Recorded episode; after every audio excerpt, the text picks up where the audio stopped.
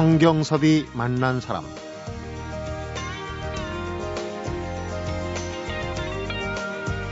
백명보다는 천명, 또 천명보다는 만명을 만나본 사람이 훨씬 더 사람에 대한 이해 폭이 넓지 않을까 싶은데 책도 그렇지 않을까 싶어요. 1년이면 천 권의 책을 읽고 책을 읽는 일에서 밥을 봐, 또 지혜를 구하는 사람이 있습니다. 바로 일상에서 인문학을 구하는 장석주 시인입니다.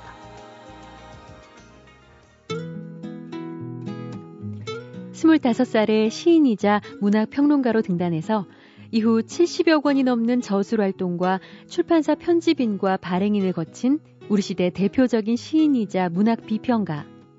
성경섭이 만난 사람, 오늘은 1년에 1000권의 책을 읽는 독서광이자 3만여 권의 장서가, 장석주 시인을 만나봅니다.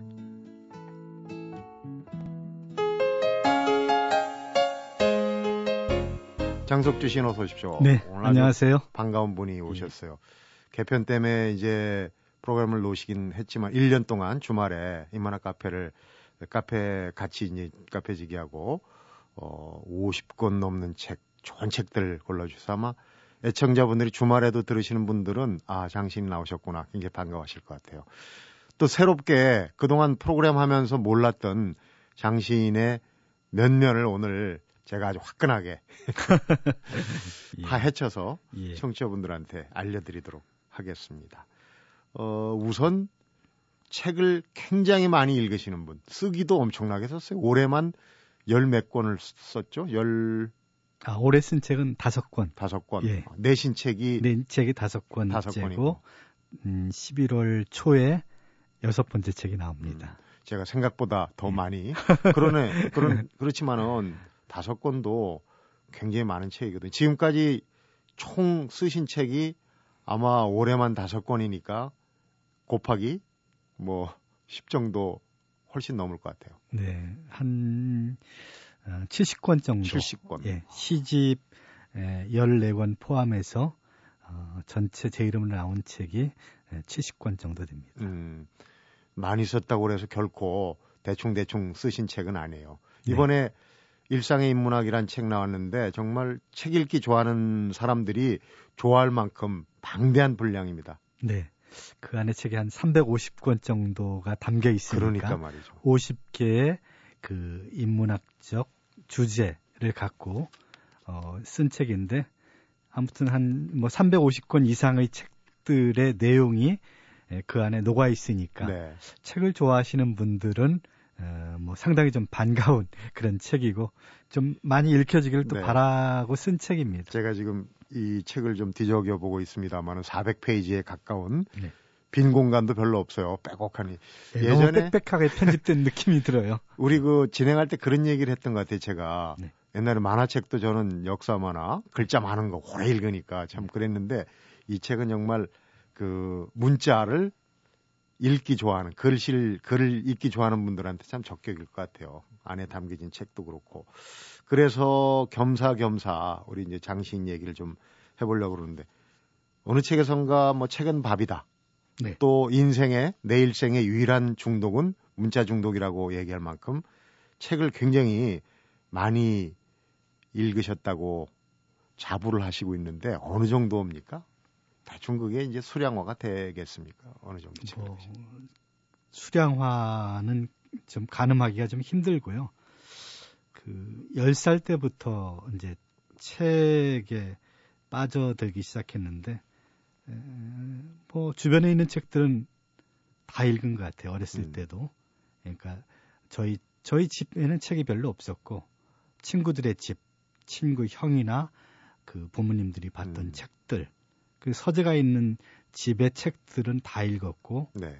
어 그리고 이제 그 스무 살 무렵에는 이제 시립도서관과 국립도서관을 다니면서 어, 정말 많은 책들을 읽었습니다. 음. 예, 그 책들을 읽으면서 어, 또 문학에 대한 꿈을 키웠고 또 혼자 독학으로 철학 공부를 했고 네. 그리고 어, 오늘날에 이르렀습니다. 음. 왜 시립도서관에 5년 동안 파묻혀서 책을 읽었는지 뒤에 얘기가 나옵니다. 네.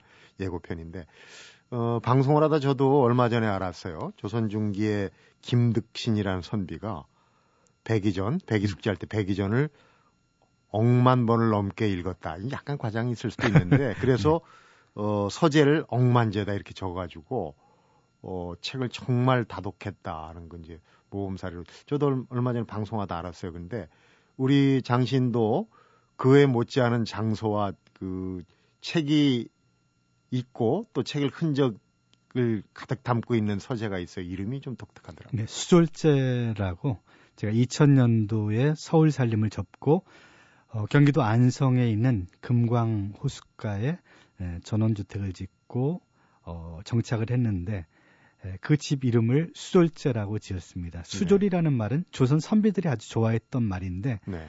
에, 어리석음을 지키다 이런 뜻이 있고요. 음. 또 프로 바둑기사 1단의 별칭이 수졸입니다. 네. 겨우 제 집을 지킬 줄 안다. 음. 실력을 이제 그렇게 얘기하는 건데, 에, 그러니까 제 좀 의역을 하면은 그 어리석은 자가 어리석음을 지키며 사는 자의 집 음. 이런 뜻으로 어, 수졸제라는 음, 이름을 지었고 그동안 이제 뭐 제법 큰 규모의 집에 살다가 우여곡절 끌때 작은 집으로 옮겨 살게 됐는데 많은 책들을 끌고 이사 다닐 수가 없어서 결국은 시골에다가 땅을 마련해서 네. 집을 지어서 두 채를 지어서 한 채는 책의 집, 한 채는 살림집 이렇게 해서 음. 어, 살고 있는 지가 지금 13년째입니다. 주로 이제 연륜에 따라서 책 읽는 분야나 관심이 좀 바뀔 수는 있겠지만 어 그냥 보편적으로 나는 이런 분야의 책이 참 좋다. 요즘 이런 책을 많이 읽고 있다. 이렇게 이제 얘기할 수 있다면 어떤 거? 어, 저는 책에 관한 한 편식이 없습니다. 음. 그러니까 굉장히 광범위하게 책을 읽는데 그야말로 그 아주 이름 없는 필자가 쓴 그런 책부터 해서 어, 고전에 이르기까지 네. 그리고 이제 주로 어, 인문학 쪽 책을 많이 읽는데 그 밖에도 뭐 어, 예술이나 대중문화나 혹은 뭐 수학이나 혹은 물리학 책까지 음. 그렇게 다양히 읽고 심지어는 만화까지도 사서 읽습니다. 그런데 우리 인문학 카페 하면서 특히 강조하는 방점을 두는 책이나 그 사상가가 노자 장자였어요. 네. 공자님보다 오히려 우위에 두는 네. 공자는 좀 도덕적인 교훈책인데 음. 제가 사실 도덕이나 교훈을 별로 안 좋아합니다. 근데 그 읽다 보니까 아 노자와 장자는 이제 그 시골 살림을 시작하면서 본격적으로 마음 공부를 좀 해보자라고 해서 이제 읽기 시작했는데 읽어보니 정말 그 제 마음을 어, 다독이고 네. 또그 지혜를 일깨우는 그런 책, 책이었어요. 그래서 그 책이 너무 좋았고 그래서 제가 조금 더 예전보다 사람의 어떤 품성이 좀 넉넉해졌다고 할까 네. 그런 경험을 좀 해서 그래서 주변 분들에게 좀 이걸 좀 알려야 되겠다 싶어서 예, 많이 소개하게 됐고 근데 사실은 뭐 저는 그 논어도 아주 좋아합니다. 네. 논어나 맹자도 좋아합니다. 책도 굉장히 많으시다고 들었는데 네. 몇 권이나 됩니까? 세 보셨어요? 세 보지는 않았어요. 근데 네. 대략 따져볼 때 1년에 한 1,500권 정도 늘어나는데 음. 따져보면 한 3만 권 정도 3만 되지 않을까. 도대체 네. 어느 정도가 될지. 그러니까, 보통 집에서 갖고 있는 책이 한천 권만 된다 그래도 대단히 많은 건데. 그렇죠. 네. 예. 다 읽으신 책이잖아요. 그죠? 예, 뭐 다 읽었다고 이렇게 얘기하는데 안 읽은 책도 많이 있습니다. 어느 인터뷰에서 보니까 말이죠. 네. 재밌는 네. 어 예전에 정말 어려웠던 시절에 그 끼니를 거르고 산책이 있었다고 그래요. 그 청계천 그 은의 헌책방들이 그러니까 70년대까지만 해도 굉장히 수백 군데가 있었거든요. 그러니까 시간만 나면 거기를 순례하는 게 큰 기쁨이었는데 그때 구한 책입니다. 음. 그러니까 서울 1964년 겨울이 이제 김성욱 선생님의 그 첫 번째 저장 소설인 소설집인데 그 초간본을 그 정말 그때 돈이 없을 때인데 그 귀한 돈으로 산 책인데 애지중지하다가 빌려줬는데 돌려받지를 못했어요. 음. 그래서 그 뒤로 책은 어, 빌려주지 않는 것이다. 빌려준다는 것은 곧 그 사람한테 준다는 의미로 저는 받아들이거든요. 네, 저도 네. 같이 방송하면서 배웠지 않습니까? 네. 책과 관련된 두 가지 바보. 네. 책을 빌려주는 사람, 음. 또 빌린 책을 돌려주는, 돌려주는 사람. 사람. 저도 빌린 책 안 돌려줍니다. 그러니까 말이죠. 그 조간본이라면 참 소장 가치가 있는데 네. 좀 속이 쓰리시겠어요. 음. 또한 가지는 그 책을 굉장히 많이 소시적부터 읽고 또 인용해서 책을 쓰고 하는데 그걸 다 기억하기가 힘들 것 같아요. 저는 그 에, 망각이란 축복이라고 생각을 하거든요. 그러니까 책에서 기억에 기억하려고 읽은 것을 기억하려고 하는 강박증을 갖는 것이야말로 음. 어, 자유로운 책 읽기에 가장 나쁜 적이라고 생각을 하거든요. 그러니까 기억하려고 하지 말아라고 저는 말을 합니다. 돌아서면 읽은 내용을 잊어버리려고 오히려 애를 쓰고 네. 그런 과정에서 망각은 기억의 풍요화를 불러오는 계기라고 저는 생각을 하거든요. 말씀을 그렇게 하시지만은 네. 다 기억해내서 그걸 뭐 일일이 찾아서 쓰진 않을 거 아닙니까? 다시 인용을 하고 또 다른 저술로 이게 이제 업그레이드 되고 그러는데 망각하고자 노력을 하는데도 불구하고 남아 있다는, 남아 있는 부분이 많다는 얘기예요. 저는 그 콩나물 시루 얘기를 하거든요. 네. 콩나물 시루 밑바닥에 구멍이 뚫려 가지고 물을 주면 다 빠져나가는데 네. 그래도 콩나물은 쑥쑥 자란단 말이죠. 그러니까 책을 읽는 것은 내용을 기억하는 것보다 그 책을 읽는 동안 그 저자의 사유를 따라가면서 자기 생각을 키워가는 것이 중요하다는 거 생각을 하거든요. 네. 그러니까 뭐 지식의 내용을 애써 기억할 필요는 없고 백과사전에 다 나와 있으니까요. 음. 찾아보면 되니까 그것을 애써 자기 머릿속에 기억하기보다는 책을 읽는 동안 자기 사유에 충실을 하라라고 저는 음. 얘기하고 싶습니다. 네. 장신한테 여쭤볼 게 너무 많아서 속도를 빨리빨리 하겠습니다. 우선 그 일상의 인문학이란 책을 내셨지만은 일상과의 인문학 또 본인이 어 문학 노동자라고 또 표현을 하시고 그러는데 어떤 배경을 갖고 어떻게 살아오셨길래 이런 얘기를 하는지 한번 따져 묻겠습니다. 네. 성경섭이 만난 사람 오늘은 장석주 시인을 만나보고 있습니다.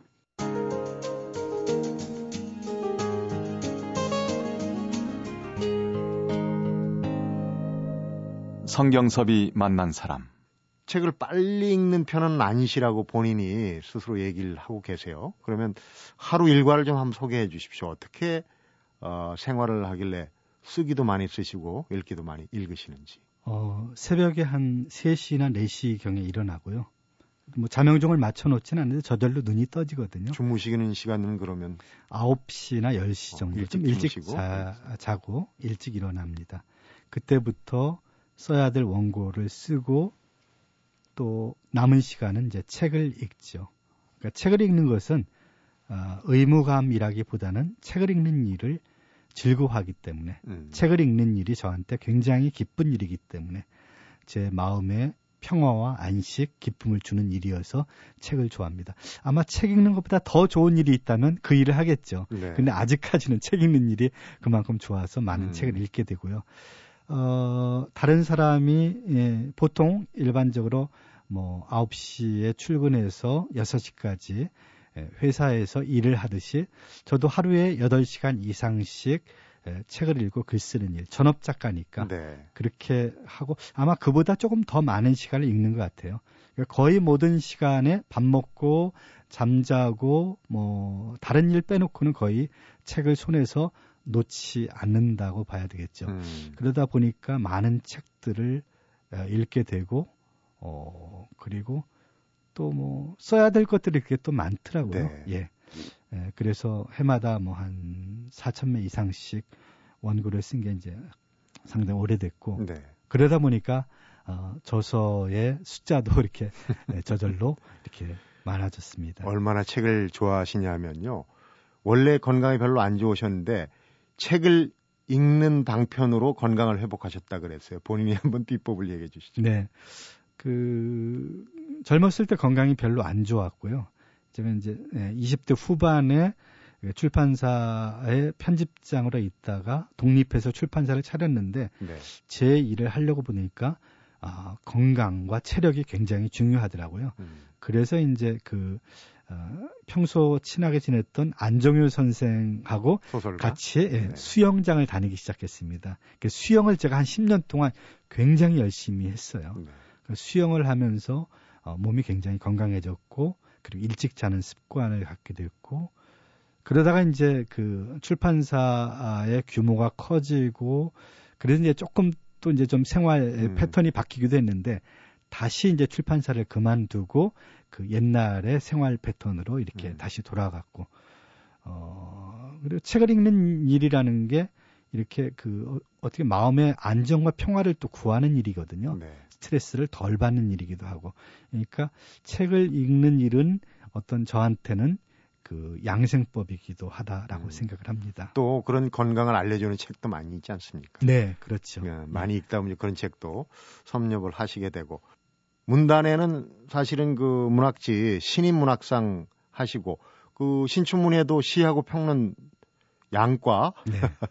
고시 양과 합격을 하신 그런 경험도 있어요. 근데 그런 얘기는 뭐 청취자분들이 많이 어 아실 것 같으니까 출판사 얘기를 좀 해보겠습니다. 청하라는 출판사를 만들어서 참 그때 잘 나가갖고 시집이 베스트셀러가 되는 경우가 드물었는데 네. 베스트셀러가 나왔어요. 그 시집 제목이 네. 홀로석이라는. 시집이었고요. 그걸로 이제 집도 사고 차도 사고 네. 잘 나갔는데 그 1981년도에 이제 그 청하라는 출판사를 세워서 독립을 했죠. 물론 뭐 그 청하라는 그 이름은 제 큰아들 이름입니다. 네. 아이 이름을 삼아서.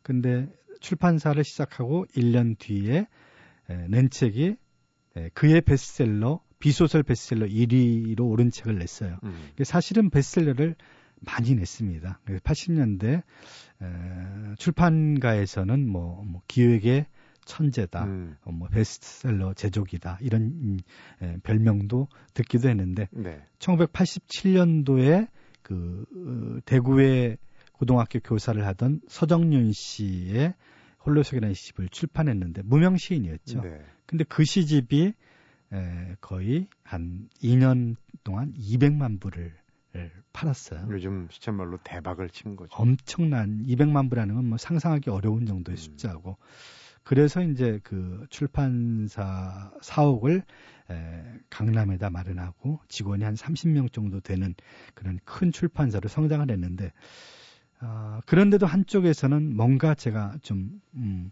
어떤 미흡함 아, 정말로 행복하지는 않다는 어떤 그런 느낌 같은 걸 가졌는데 네. 그것은 어, 출판사 일을 하다 보니까 오히려 책을 충분히 읽는 시간을 갖지 못했던 것 같아요. 어허. 아, 그래서 아, 굉장히 예, 한편으로 잘 나갔지만 한편으로는 예, 어떤 불행하다는 느낌 같은 것들을 가졌고 네.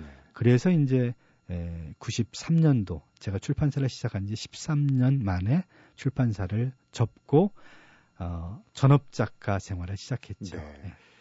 접는 과정에 필히 거쳐야 될 부분이 있는데 슬쩍 넘어가시는데 음. 아시는 분들 아마 아실 거예요. 1992년에 아주 기이한 사건이 있었어요.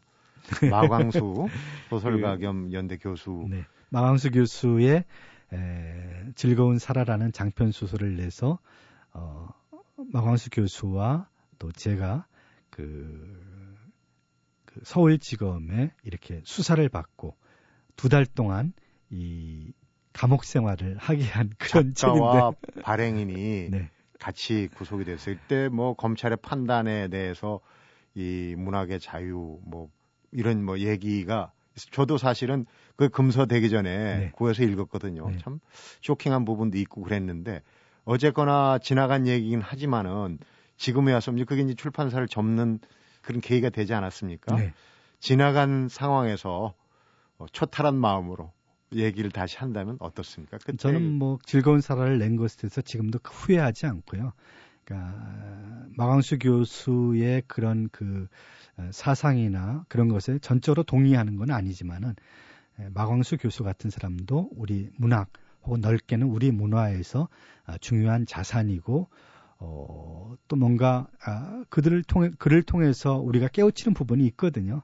에, 그런 면에서 어, 저는 소중하다고 생각을 했고 그래서 네. 어, 가, 어떤 가치를 인정해서 책을 펴냈는데 뜻밖의 그것이 이제 그 어떤 법적인 필화 사건으로 비화되었던 거죠. 네.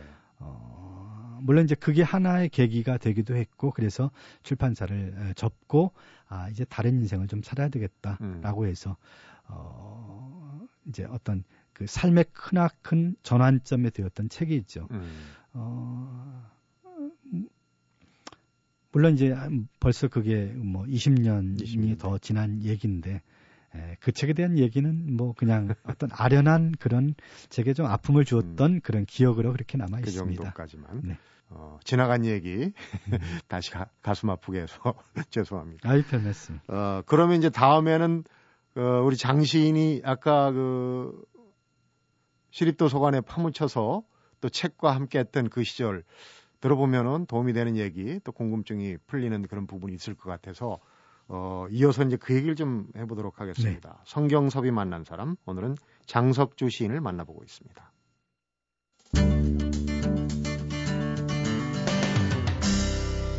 성경섭이 만난 사람 우리 한국 사회는 사실은 그 학교 교육 요즘은 홈스쿨링도 하고 뭐 대안학교도 있고 한데 심지어는 외국에서 공부하고 온 사람도 국내에 들어오면 적응을 잘 못해요. 그러니까 이제 그런 어 인적 뭐 네트워크라고 그러죠. 뭐 그런 것도 있고 제도권 교육의 명함 뭐 이런 걸 많이 따지는데 장 시인이 학력으로 보면은 고등학교를 마치 않으셨단 말이에요. 네.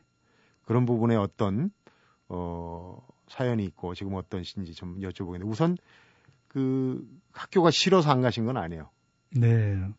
제도 교육의 어떤 빛과 그림자가 있는데 저는 그 빛보다는 예, 그림자를 더 많이 받았던 사람이 아닌가 싶어요. 그래서 어 17살이라는 굉장히 이른 나이에 예, 제도 교육에서 어 자발적으로 이탈을 한 거죠. 음. 그리고 나 스스로 공부를 하겠다라고 어, 결심을 하고 어, 시립도서관에서 5년 정도 정말 그, 그 안에 있는 고전들을 한번 다 읽어보겠다.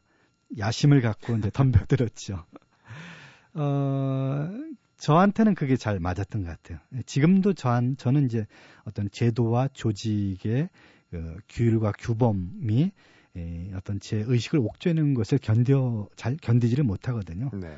어, 그러면서 어떤 자율적인 것, 인간의 자유의지 이런 것들이 저한테는 굉장히 소중한 가치로 여겨지고 음. 에, 그래서 어, 적응하지 못한 측면이 있죠. 어, 그래서 뭐 그거는 에, 한국 사회 같은 그 에, 학위, 학벌 이런 것들이 중요한 사회에서 어, 인생의 굉장한 그 어떤 그 디메리트라고 할 수가 음, 있겠죠. 네, 약점이 되겠어요. 예, 그래서 어떤 상당히 에, 오랫동안 그 어떤 제가 가지고 있는 것에 비해서 어, 좀 저평가를 받은 부분도 있고. 네. 그런데 저는 그렇게 크게 그런 것에 구애를 받지는 않았고요. 네. 지금에서는 이제 이런 걸, 그, 우리 그 교육의 방식이나 이런 것들이 너무 제도 교육으로 이렇게 획일화되는 것보다는 다양한 형태의 그런 그 교육 방식이 있다는 걸 좀 보여주고 싶어요. 그래서 네. 홈스쿨링이라든지 음. 혹은 대안교육 이런 것들도 상당히 소중하고 저같이 에, 독학으로 뭔가를 이뤘다는 것도 우리 사회에서는 뭔가 아 그렇게도 할 수 있구나라는 하나의 그 어떤 암시적인 것이 될 수 있지 않을까. 네. 아, 그래서 제가 첫 평론집 한 완전주의자의 책 읽기라는 책을 1986년도에 펴냈는데 거기에 긴 서문에 그런 이야기를 썼습니다. 아, 제도 교육의 혜택을 크게 받지 못하고 산 제 경험을 썼는데 음. 그것이 뜻밖에도 굉장한 그 사회적인 반향을 일으켰어요. 그랬군. 어떤 그 주요 일간지에서 칼럼으로 음. 그 내용이 소개되기도 했고 문학 평론집으로서는 드물게 그 당시 그 책이 9세과 10세 이렇게 찍을 아. 정도로 사회적 반향이 컸거든요. 그래서 우리 사회가 이렇게 뭐 전부 다 대학 나온 사람으로 다 이루어진 것처럼 보이지만 에, 그 안을 들여다보면 에, 상당히 에, 에, 훌륭한 어떤 그 에, 것들을 이루고 또 어, 자기 분야에서 어, 전문적인 일을 하는 사람들 중에도 에, 공식적인 학위를 갖지 못한 사람들이 참 많습니다. 그래서 어떤 학력에 대한 그런 차별 혹은 불평등 이런 것들은 분명히 이거는 없어져야 할 하나의 사회적 폭력이라고 생각을 하고요. 네. 그런 그 차별 짓기는 우리 사회가 아직도 조금 그 조금 덜 발달된 사회다라는 생각, 덜 어, 문명적인 사회라는 생각을 하게 하기 위해서는 이제 그런 부분을 고쳐 나가야 되는데 지금 장 시인이 학력으로는 어 고등학교 중퇴지만 대학에서 대학원에서도 강의를 하시고 그러세요. 그러니까 네, 이제 대학에서 한 10년 동안 강의를 했고요. 어, 대학원 석사 과정까지 네. 제가 학생들을 가르쳤으니까. 그러니까 네. 말이죠. 등단 때 얘기를 좀 해주십시오. 등단은 좀 일찍 하신 편이죠. 스무 살 때. 살때 이제 그 월간 문학 신인상이라는 데 투구를 했는데 그게 당선돼 가지고 네. 바로 등단했고 근데 이제 뭐 학연도 없고 문단 연줄도 없고 하니까 주요 문예지의 청탁을 받, 받을 수가 없더라고요. 음. 그래서 뭔가 나를 조금 더 이렇게 드러내는 방법이 에, 신춘문예라는 방법이 있겠더라고요. 그래서 이제 신춘문예에 에, 해마다 투구를 했는데 최종심에서 계속 떨어지다가 네. 드디어 1979년 제가 25살 되던 해 마늘은 24살에 음. 에, 에, 시와 문학평론이 동시에 당선돼서 문단에 나왔습니다. 네. 그때부터 뭔가 길이 좀 열리더라고요. 음. 바로 어, 어, 그 고려원이라는 꽤 큰 출판사에 스카우트 돼서 편집부에 네. 일하게 됐고 편집장까지 예, 하셨죠. 바로 이제 6개월 만에 편집장을 하게 됐고 그리고 이제 문예지의 작품 발표를 청탁을 받아서 하게 됐죠. 음, 제가 그 시하고 문학평론의 신춘문예 당선을 고시로 치면은 사법행정 고시 양과 합격이라고 표현했는데 대단한 거죠. 근데 어 이런 시가 이 광화문 내거리에 큰 빌딩에 걸려 있었어요. 예전에 큰 빌딩에 이렇게 현수막으로 시를 내걸고 해서 지나가는 사람들이 읽고 하는 게 요즘은 어떤지 모르겠어 올 가을에는 보도가 안 돼서 그런지 저는 시내를 안 나가봐서 그런지 근데 이런 시입니다. 적의 저절로 붉어질 리는 없다. 저 안에 태풍 몇 개, 저 안에 천둥 몇 개, 저 안에 벼락 몇 개. 이게 이제 대추 하늘에 담긴 세상, 네. 대추 하늘 그 시였는데 이게 국민시가 됐어요. 네. 내 거리에 걸리는 바람에 굉장히 그 그게 한 3년 전에 한 석 달 정도 이렇게 걸렸는데 그 전에는 그렇게 유명한 시가 아니었는데 음. 정말 지금은 국민 애송시가 됐죠. 음. 그야말로 현직 국회 의장도 연설할 때마다 그 시를 외우시고 심지어 반기문 유엔 사무총장님이 좋아하시는 음. 애송시라는 얘기도 제가 최근에 들었습니다. 국민시가 됐어요. 그런데 네. 그만큼 이제 요즘 살기가 어렵다, 팍팍하다는 얘기예요. 그 대추 하나 시인의 육성으로 한번 직접 들어보고 싶은데 괜찮으시겠습니까? 네. 예, 그렇게 하죠. 네.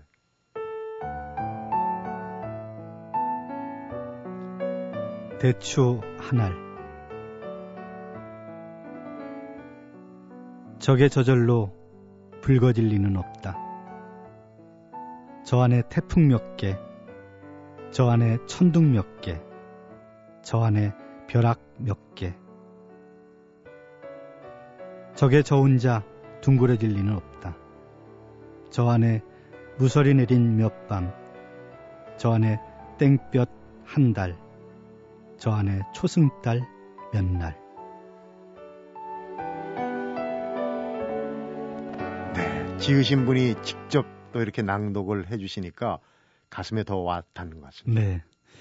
저도 오랜만에 낭송하니까 감회가 좀 새로운데요. 어, 시는 지금까지 몇 편이나 쓰셨습니까? 자꾸 오늘 계산적이 돼서 죄송합니다만. 어, 75년도에 등단했으니까 거의 40년 가까운 세월 동안에 네. 제가 14권의 신작 시집을 펴냈고 대략 따지면 한 900편 정도를 천편 가까이 예, 예, 썼던 것 같습니다. 음, 참 많은 시를 썼는데 사실은 우리도 어뭐 사춘기 때나 이리 되면 이제 시를 많이 씁니다. 요즘 같은 때 이제 낙엽이 떨어지면 그것만 보고 또 가을이 오는 어떤 정치, 쓰고 그러는데 시들이 점점 난해지고 있다. 그래서 시가 앞으로 어떻게 될 거냐 좀 예언적으로 얘기를 많이 부탁을 받으셨을 거예요. 네.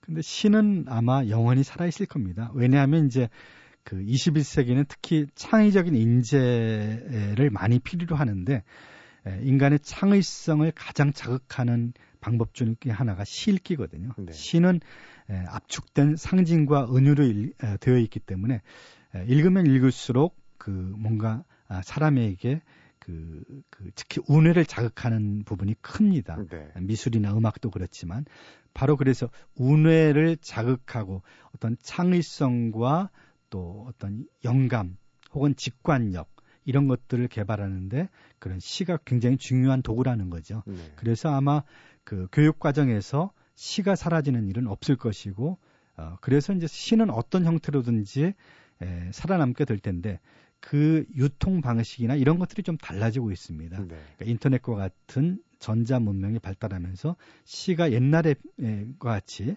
시집으로 유통되는 것이 아니라 인터넷의 사이트나 혹은 SNS를 통해서 이렇게 또 보급이 되고 음. 그러니까 시가 존재하는 방식, 유통하는 방식 이런 것들이 달라질다 뿐이지 시의 생명은 저는 영원하다고 생각을 합니다. 네. 마무리는 아무래도 그 장시인의 꿈을 한번 시인의 꿈을 한번 살짝 여쭤보겠습니다. 음, 뭐 꿈이라고 특별히 할 건 없고요.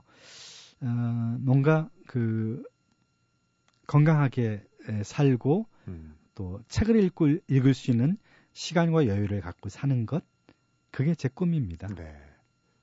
노년의 꿈도 결국은 여유 있게 정말 이제, 이제 가을 추워지기 시작하는데 따뜻한 벽난로라도 펴놓고 읽고 싶은 책을 마음껏 읽는 이제 이런 꿈을 햇빛과 의자와 책이 있다면 저는 네. 그것으로 만족합니다. 그렇군요.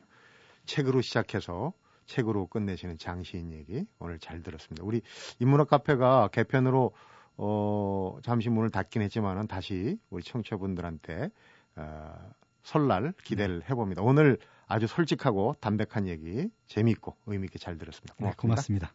성경섭이 만난 사람 오늘은 넓게 읽고 깊이 생각하게 일상의 인문학을 펴낸 장석주 시인을 만나봤습니다. 100년 만에 지적 제조사 사업으로 우리 국민의 재산을 지키고 대한민국 국토의 가치를 높입니다. 앞선 측량 기술과 지적 시스템의 수출로 세계인의 마음까지 사로잡을 수 있습니다. 내 땅의 정보를 한눈에 보는 스마트 국토 시대가 열립니다. LX 대한지적공사가 대한민국의 국가 경쟁력을 키우겠습니다. 함께 응원하고 지켜봐 주십시오. 이 캠페인은 국토정보의 새로운 미래, 공간의 가치를 창조하는 LX 대한지적공사가 함께합니다. 일상의 인문학 처음에는 책 제목이 과속 방지턱이었다고 그러네요. 달리는 자동차의 속도를 강제로 늦추게 하는 게 과속 방지턱인데요. 잠시 속도를 줄여 천천히 숨쉬고 자신과 세계를 돌아보라는 시인의 바람처럼 우리 마음의 속에도 이런 과속 방지턱 하나쯤은 가지고 가는 게 어떨지 그런 생각 다시 한번 해보게 됩니다. 성경섭이 만난 사람 오늘은 여기서 인사드리겠습니다.